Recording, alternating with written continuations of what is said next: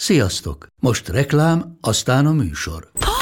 Hú, de szép szőnyeg. Új. Igen, tegnap vettem a Diégóban. Ó, és ez a függöny, de szép. Diégó! És hamarosan lesz új laminált padló a hálóban. Rátszakott a bank. Csak regisztráltam Diégó digitális klubkártyát vásárlás előtt. Csináljunk neked is egyet? Csak egy perc és kész. Regisztrálj te is áruházainkban, vagy a diego.hu oldalon, és azonnal megkapod digitális klubkártyádat, melyel akár 30% kedvezménnyel vásárolhatsz padlóburkolati és lakástextil termékeket. Diego.hu Már meg is kaptam e-mailben. Ez reklám volt, jó volt.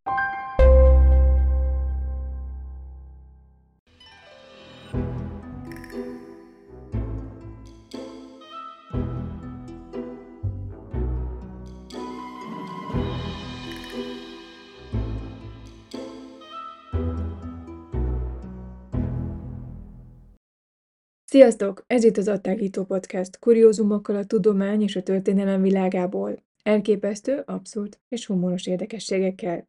Én Júlia vagyok. A mai rész egészen különleges a számomra, és nem csak a téma miatt, de azért is, mert ez a National Geographic és az Attágító Podcast közötti együttműködés kapcsán jött létre. Az epizód termék megjelenítést tartalmaz. A National Geographic csatornán látható az UFO akták, Megnyílik az ismeretlen című öt részes minisorozat, amelynek első része április 28-án 22 órakor, további részei pedig ugyanígy péntek este 22 órakor érkeznek. Washington állam 1947. június 24, pár perccel délután két óra után.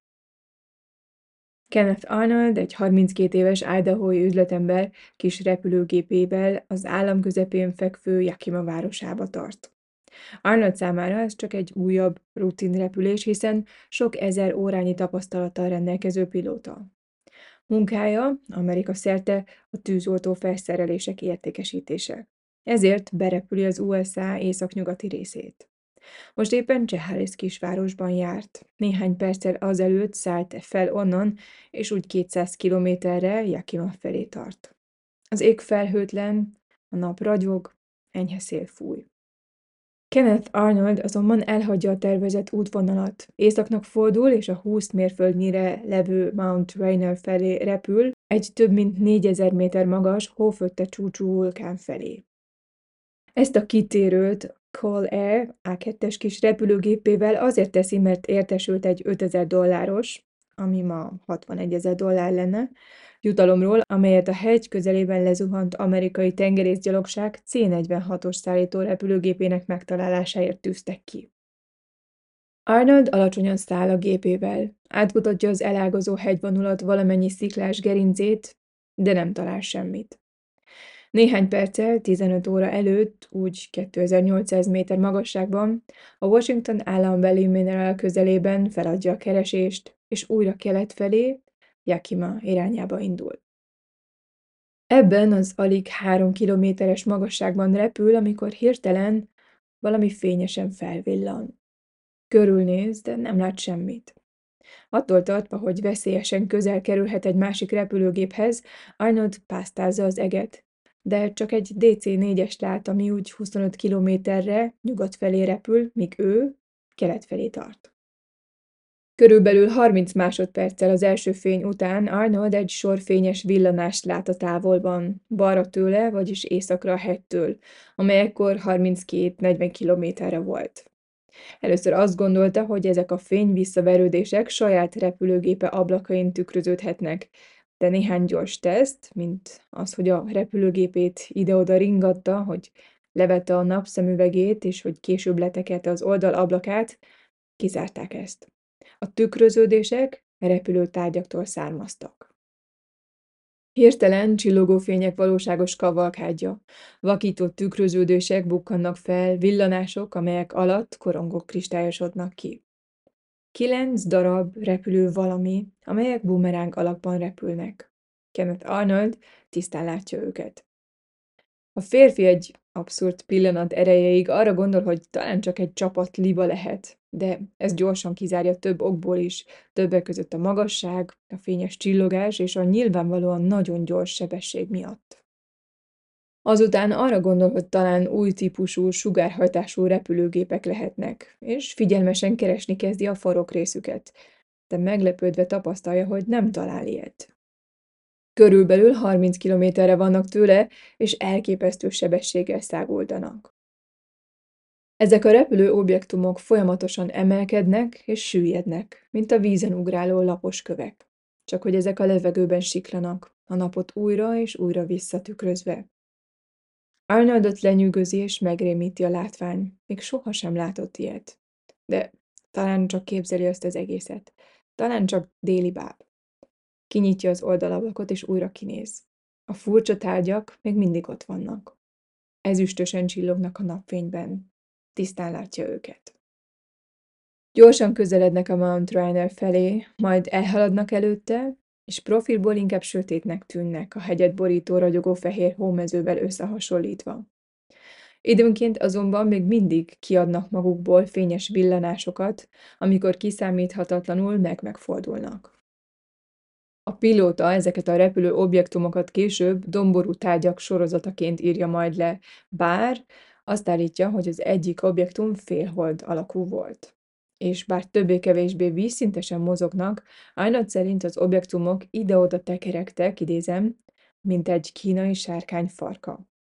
És ahogy később mondta, átvágtak a völgyeken és a kisebb hegycsúcsok között.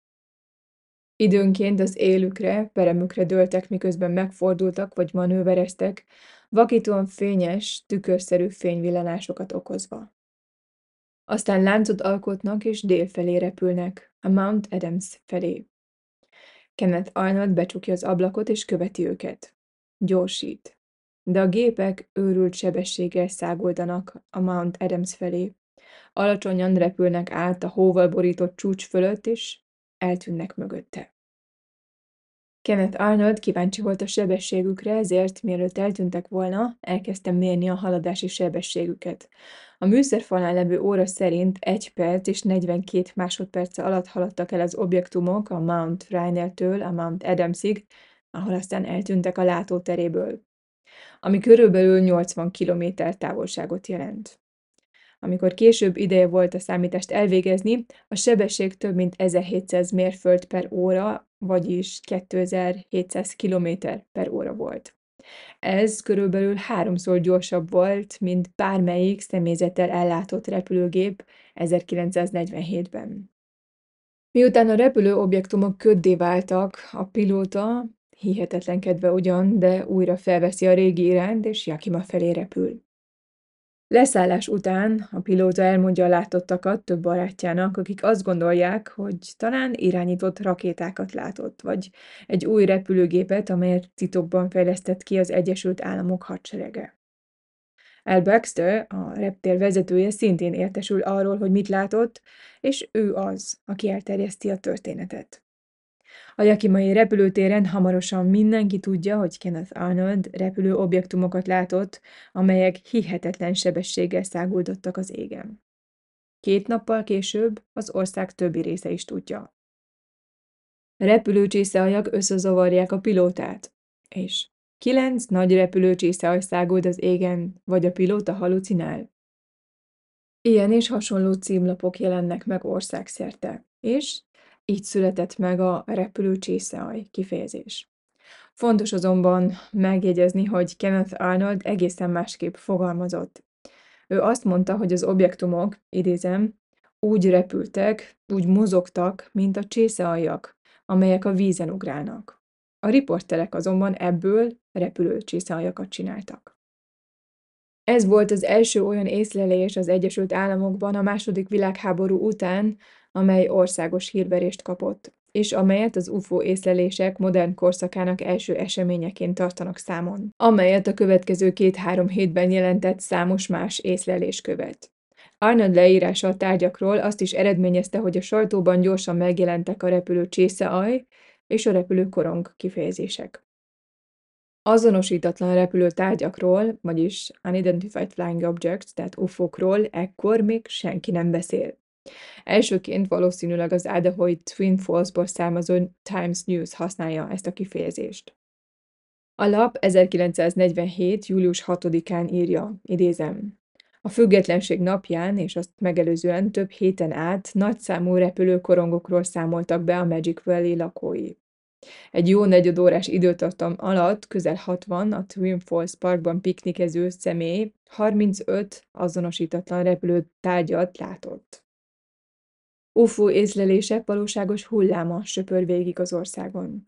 1947 második fél évében több mint 300 bejelentés érkezik UFO észlelésekről. Mindenütt furcsa repülő tárgyakat látnak, és mindig korong vagy tányérszerűnek írják le őket.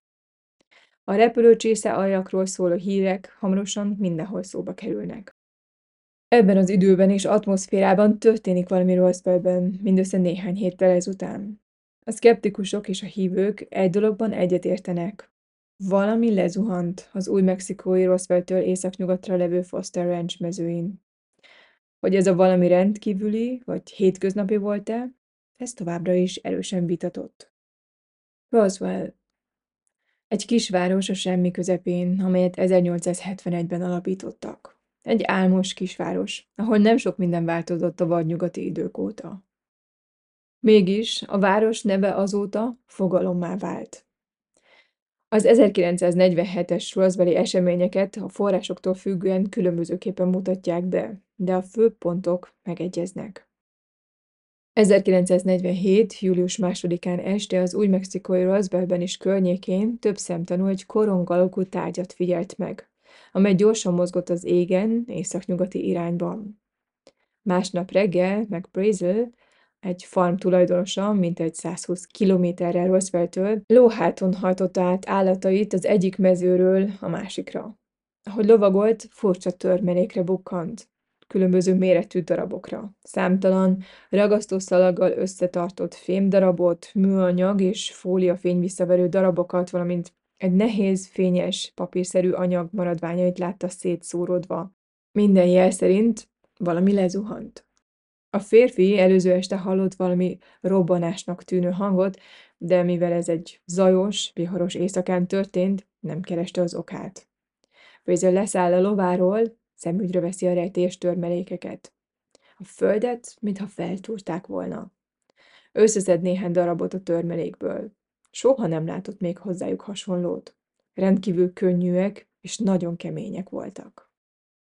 Július 7-én aztán úgy dönt, hogy elviszi a roncsok egy részét a helyi sheriffnek, George Wilcoxnak. Wilcox ezután kapcsolatba lép Butch Blanchard ezredessel a Roswelli katonai légibázison. Ez a bázis adott otthont az 509-es bombázó csoportnak, amely a második világháború végén az atombombákat vetette be. Blanchard ezredes riasztja felettesét, Roger Ramey tábornokot, és utasítja Jesse Marcel őrnagyot, az 509-es hírszerző tisztet, hogy vizsgálja meg a lezuhanás helyszínét, és szerezze meg az ott talált tárgyakat. Jesse Marcel egy kulcsfigura lesz ebben a történetben, érgyezd meg a nevét. A katonaság lezárja a legelőt, és a roncsokat egy közeli hangárba szállítják. A hírszerző tiszt tájékoztatja Blanchard ezredest a lezuhanás helyszínén tett látogatásáról, majd július 8-án reggel utasítja Walter Hot hadnagyot, a lelkes, de viszonylag tapasztalatlan kommunikációs tisztet, hogy adjon ki egy sajtóközleményt. Ebben a sajtóközleményben kijelentik, hogy szerintük egy, idézem, repülő csészaj van a birtokukban. A Roswell Daily Records címlapja ezzel a főcímmel jelenik meg. Idézem, a Roswelli katonai légibázis egy repülő csészájat fogott el a Roswell régióban. Viszont részleteket nem közölnek a repülő korongról. Raymond tábornok időközben elrendeli, hogy a lezuhant maradványokat szállítsák el hozzá a texasi Fort Worth-be, hogy személyesen is megvizsgálhassa őket. Mindössze néhány óra múlva a hadsereg megváltoztatja a történetét. Egy sajtótájékoztatón mindent visszavon. Nem UFO volt, hanem csak egy sérült meteorológiai ballon. Raimi tábornok és a stábja, beleértve a bázis meteorológiai tisztjét is, egy meteorológiai ballon darabjaiként azonosítják a maradványokat. A roncsok egy lezuhant meteorológiai ballon részei voltak, amelyet nagy magasságban szélmérésekhez használtak. A léggömböt egy Raven radarreflektorral látták el, ahogy az ennél a típusnál szokásos volt, vastag kartonpapírból, fóliával borítva. Raimi még azt is megengedte az újságíróknak, hogy lefényképezzék a roncsokat. És itt Raimi irodájában készült egy fénykép Marcel hírszerző tisztről a törmelékekkel, amelyet sok más egyéb képpel és infóval együtt posztoltam az Instagram oldalamon, ha érdekel, keresse az a Tegító podcastra. De vissza Roswellbe. Másnap, július 9-én a Roswell Daily Record újabb cikket közöl a következő főcímmel, idézem. A csészajat megtaláló farmer megbánta, hogy szólt róla. Ebben Brazil azt nyilatkozza, hogy az állítólagos földön kívüli roncsok csupán gumicsíkok, alufólia, egy meglehetősen kemény papír és pálcikák voltak. És mivel Raimi tábornok meteorológiai léggömbös magyarázatát az ügy koronatanúja is megerősíti, a világ egy időre elfelejti a Roswelli incidenst. Méghozzá 30 évig. Ugorjunk most 1978-ba, amikor is színre lép Stanton Friedman. Friedman atomfizikus és vezető UFO kutató volt. 1978-ban interjút készít Jesse Marcellel, a hadsereg akkor már nyugalmazott hírszerző tisztjével, akit a Roswelli incidens roncsainak felmérésére rendeltek. Jesse Marcel őrnagy, a légierő nyugalmazott tagja idővel önellentmondásos és eltúlzott állításokat kezd tenni a roncsok mennyiségéről és tulajdonságairól. Marcel akkor robbantja ki újra a Roswell kérdést, amikor felfedi, hogy szerinte a roncs egyértelműen nem egy meteorológiai ballon volt. Itt egy idézet Marcel őrnagytól egy másik interjúból, amelyben a baleset helyszínén talált filmről beszél. Idézem. Olyan érzés volt, mintha semmi nem lenne a kezedben. Nem volt vastagabb, mint egy doboz cigaretta fóliája. De ami engem a leginkább lenyűgözött, az az, hogy nem lehetett meghajlítani. Egyáltalán nem lehetett behorpasztani, még kalapáccsal sem. Tudtam, hogy ilyet még soha nem láttam. Nem volt evilági dolog, ebben egészen biztos vagyok. Mivel hírszerző tiszt voltam, szinte minden anyagot ismertem, amit, amit repülőgépekben és vagy a légi közlekedésben használtak. Ez azonban nem hasonlított semmi ilyesmire. Sajnos a baleset helyszínéről származó eredeti anyag darabjait sem a Marcel, sem a Brazer családok nem őrizték meg. Mindketten leadták az összes talált törmeléket. Ezt követően Friedman több szemtanút is kikérdez civileket és katonákat egyaránt, és végül arra a következtetésre jut, hogy ők mindannyian az 1947-es Roswelli incidens masszív eltusolásában vettek részt. Ebben a, idézem, kozmikus Watergate-ben. Egy eltusolásban, amely állítólag kiterjed a baleset helyszínének részleteire, az anyagokra, egy esetleges űrhajóra, sőt, még a helyszínen talált ufók holtestére is. Friedman ezzel egy lavinát indít el. Könyvek, tanulmányok, filmek jelennek meg. Nagy részükről kiderül, hogy hókusz-pókusz, és sok ufológusról kiderül, hogy szélhámos. De a hivatalos verzióval szembeni kételyek is megmaradnak. Még két, 1995-ös és 97-es kormányzati jelentésem tudja meggyőzni az UFO hívőket. Ezek szerint a roncs egy Project Magul nevű, kudarcba fulladt kémprogram eredménye volt. Erről a projektről még hamarosan elárulok egyet mást. Különösen a helyiek nem hisznek, mind a mai napig a hivatalos állításoknak. Miért is tennék?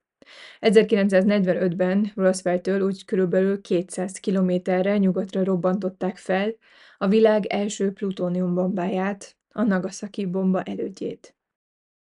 Az amerikai hadsereg akkor lőszerrobbanásként bagatelizálta a gombafelhőt. Friedman elindította ezt a láncreakciót, aminek köszönhetően állítólagos szemtanúk jelentkeztek, és új részletek kezdtek keringeni. Hogy a roncs súlytalan fémből, elpusztíthatatlan alumíniumfóliából készült, és hogy hieroglifák voltak rajta. És természetesen, hogy idegeneket is találtak. Néhányat holtan, néhányat élve. Egy ápolónő, aki lerajzolta őket, állítólag nyomtalanul eltűnt Angliában. Idővel aztán két további becsapódási helyet azonosítottak, és azt állították, hogy ott földön kívüliek holtestei voltak. 1995-ben aztán bemutatták az amerikai tévében az úgynevezett Santilli filmet. amely készítőjéről, Ray Santilliről kapta a nevét. A fekete-fehérben forgatott, mint egy 16 perces film egy UFO holttest állítólagos boncolását ábrázolja. A haláleset 1947-ben történt egy állítólagos UFO balesetben, mindössze néhány héttel a Roswelli eset után. Santilli 2006-ban beismerte, hogy a felvétel nem eredeti. A filmet 1995-ben személyesen ő forgatta, sőt, a film egyik szereplője is ő volt. Bár Santilli hangsúlyozta, hogy a film az elveszett, egy elveszett eredeti film egyfajta reprodukciója volt. Az UFO, az idegen modellje egyébként John Humphreys speciális effektus szakembertől származott. Elméletek Mi történt Roswellben 1947-ben? Az epizód célja nem az, hogy megpróbálja megmagyarázni vagy értelmezni a Roswelli történetet, sem leleplezés, sem cáfolat formájában. Teóriák, értelmezések, elméletek sokasága kering.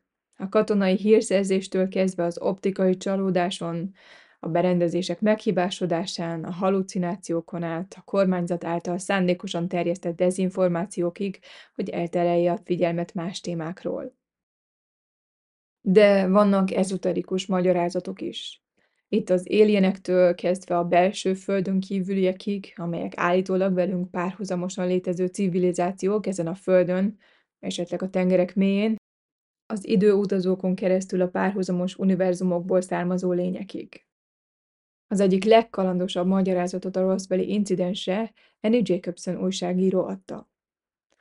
Az 51-es körzet című könyvében, amely az azonos nevű, szigorúan titkos nevadai katonai telephelyről szól, amely szintén mindig is az UFO plegykák tárgya volt, egy új elméletet terjesztett elő.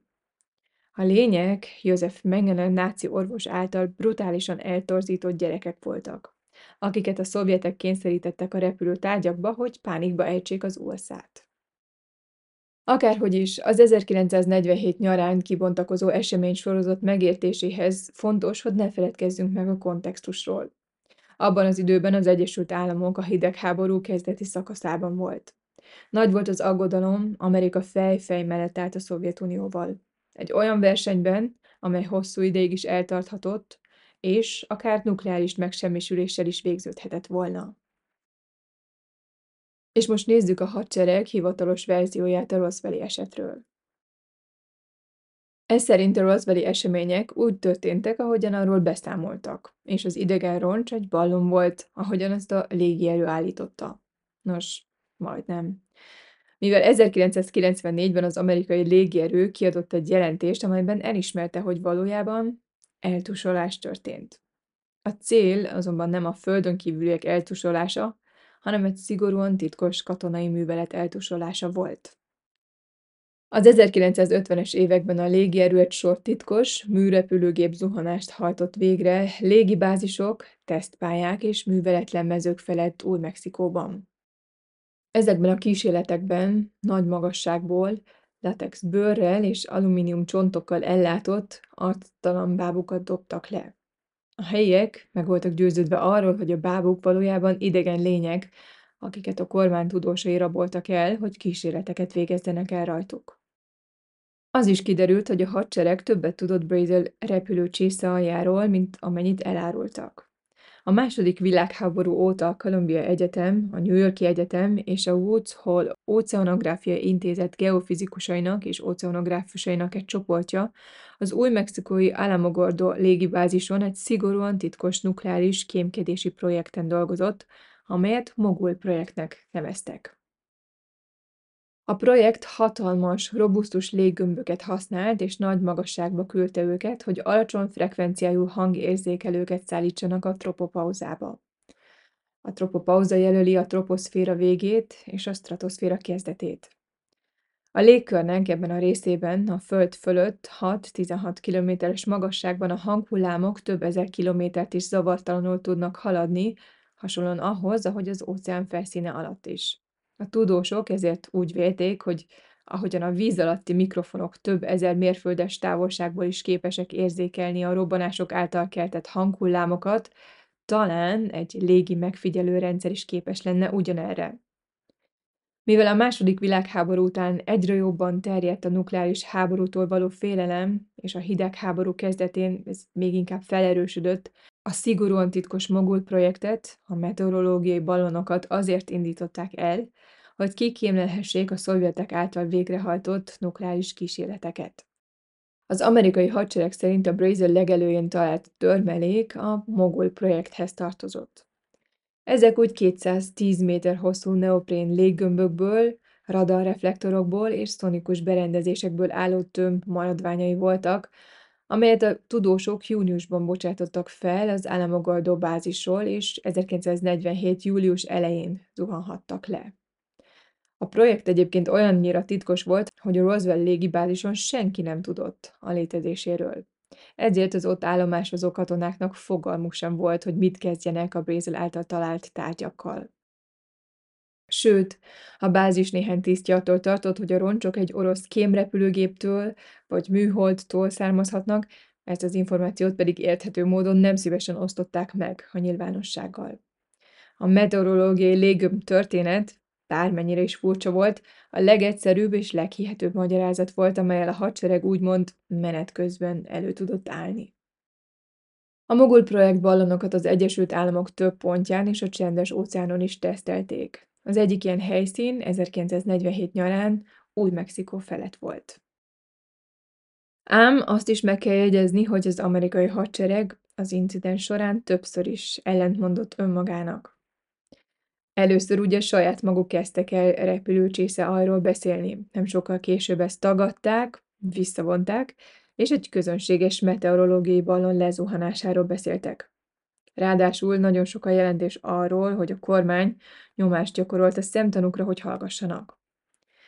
Elég sok minden szól amellett a tézis mellett, hogy a talált roncsok a szigorúan titkos katonai projekt maradványai voltak a hidegháború idején, és ebben a forgatókönyvben is az amerikai kormánynak valóban lett volna takargatni valója.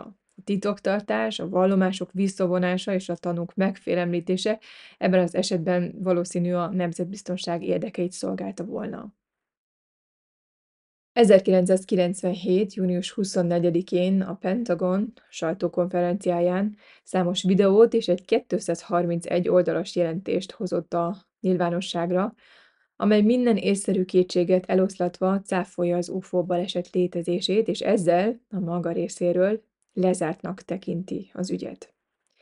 E jelentés szerint a szemtanúk által látott állítólagos űrjárművek és földön kívüliek valójában az amerikai légierő hidegháború alatti szupertitkos kísérletének szereplői voltak. Az UFO légköri ballonra szerelt kémszonda része volt, volt a földön kívüliek pedig olyan próbabábuk, amelyeket ejtő elnyős kísérletek céljára használtak. A Roswelli legenda az évek során a közelben levő kísérleti támaszponton bekövetkezett balesetek eseményeivel is bővült. Ám ahogy mondtam, a légierő lezártnak tekinti az ügyet. Szerintük az UFO legenda valóságos és képzelt események összemosásából, tények és pletykák vegyítéséből alakult ki, de az állítólagos bizonyítékok nem állják ki a tudományos vizsgálódás próbáját. Paradigmaváltás az UFO kutatásban bár megmagyarázhatatlan jelenségek kétségtelenül léteznek, az elmúlt évtizedekben, pontosabban az elmúlt száz évben a kutatók nagyrészt figyelmen kívül hagyták őket. De korunkban a változás szele. Míg korábban gyakorlatilag minden komoly tudós elzárkozott a témától, most egyre több neves kutató érdeklődik a probléma iránt. Óvatosan erőmerészkedik a rejtekéből és a témának szenteli magát. A tudósok többsége azonban eléggé visszafogottan viselkedik, mert indokoltan félnek attól, hogy elveszítik a hitelességüket és vagy anyagi támogatásukat. Egy neves politológus, Alexander Wendt, 2020 elején egy TED előadásban pontosan ezzel a problémával foglalkozott, és az UFO jelenség komoly kutatására szólított fel. Előadása végén kifejtette, hogy szerintem miért volt ez a téma olyan sokáig tabú. A megoldást a szó alapvető jelentésében látja. Szerinte a tabu téma olyasmi, amitől az emberek félnek. És éppen a félelem az, ami megakadályozza, hogy a komoly szakemberek foglalkozzanak a látszólag kétes jelenségekkel. Pontosabban különböző félelmek. Egyrészt a saját hitelességükkel kapcsolatos félelmek, de másrészt az a félelem is, hogy valóban találnak valamit. De ott van Lex Friedman is, az MIT mesterséges intelligencia kutatója, aki népszerű tudományos podcastjában egyre több helyet szentel az eddig ismeretlen jelenségek felkutatásának és azokról szóló beszámolóknak. 2021-ben a NASA vezetője Bill Nelson kijelentette, hogy a tudósai a jövőben többet vizsgálják majd az azonosítatlan légköri jelenségeket. Ez egyértelmű irányváltás. A dolgok mostanában változóban vannak. Az amerikai hadsereg és a Pentagon által hitelesnek minősített ufókról készült videókról és fotókról, a magasrangú tábornokok és politikusok nyilatkozatairól lassan leomlik a hallgatás és a tagadás kőfala. Még Barack Obama volt amerikai elnök is megszólalt, és elismerte, hogy vannak, idézem, megmagyarázhatatlan dolgok. A központi hírszerző ügynökség, a CIA, mindegy 2780 oldalnyi dokumentuma, amely az 1980-as évek óta titkosítás alól feloldott, UFO-kkal kapcsolatos iratokat tartalmaz, és amely részletesen tartalmazza a kormány szervezetnek az azonosítatlan repülő tárgyakkal, tehát UFO-kkal kapcsolatos megállapításait, ma már bárki számára olvasható és letölthető. Roswell ma. Roswellben a helyek számára ma az ufománia a legnagyobb, ha nem az egyetlen bevételi forrás. Üdvözöljük az idegeneket, köszöntenek a neonfények. Az utcákat bódék szegélyezik, ahol földön kívüli szuveníreket árulnak. Kulcstartókat, matricákat, mágneseket, felfújható babákat. A Nemzetközi UFO Múzeumot és Kutatóközpontot 1992-ben nyitották meg, ahol rengeteg információ található a Roswell incidenssel, valamint az állítólagos gabonakörökkel és földön kívüliek által elrabolt emberekkel kapcsolatban. Idegenekről, UFO-król készült makettek, boncolási jelentések és filmek találhatók itt, amelyek azt ábrázolják, amit egyesek a végső igazságnak tartanak. Évente UFO fesztivált is rendeznek, amelyből milliók folynak a város kasztájába. És persze, nem messze az állítólagos baleset helyszínétől, a helyi McDonald's gyors étterem UFO űrhajó alakú külseje esténként neonfényben ég, nappal pedig fémesen ragyog. Az űrhajó besejében van egy játszóhely is, amely hasonlóan űrtematikájú. A kabala figurák űrruhában láthatók. Egy olyan városban, ahol mindent, még az utcai lámpákat és a postaládákat és a földön kívüliek képei díszítik, valahogy passzol. Roswell hirdeti a város önkormányzata. Egy kiváló hely, ahol lezuhanhatsz. Ennyi volt az attágítás mára, remélem tetszett a mai rész. Mint mindig most is posztoltam további infókat és fényképeket az Instagram oldalamon. Mindig nagyon örülök néhány visszajelzésnek és kommentnek, és köszönöm a sok üzenetet, amit az Instagramon írtatok. Hamarosan újra jelentkezem, addig is. Maradj szkeptikus, maradj kíváncsi.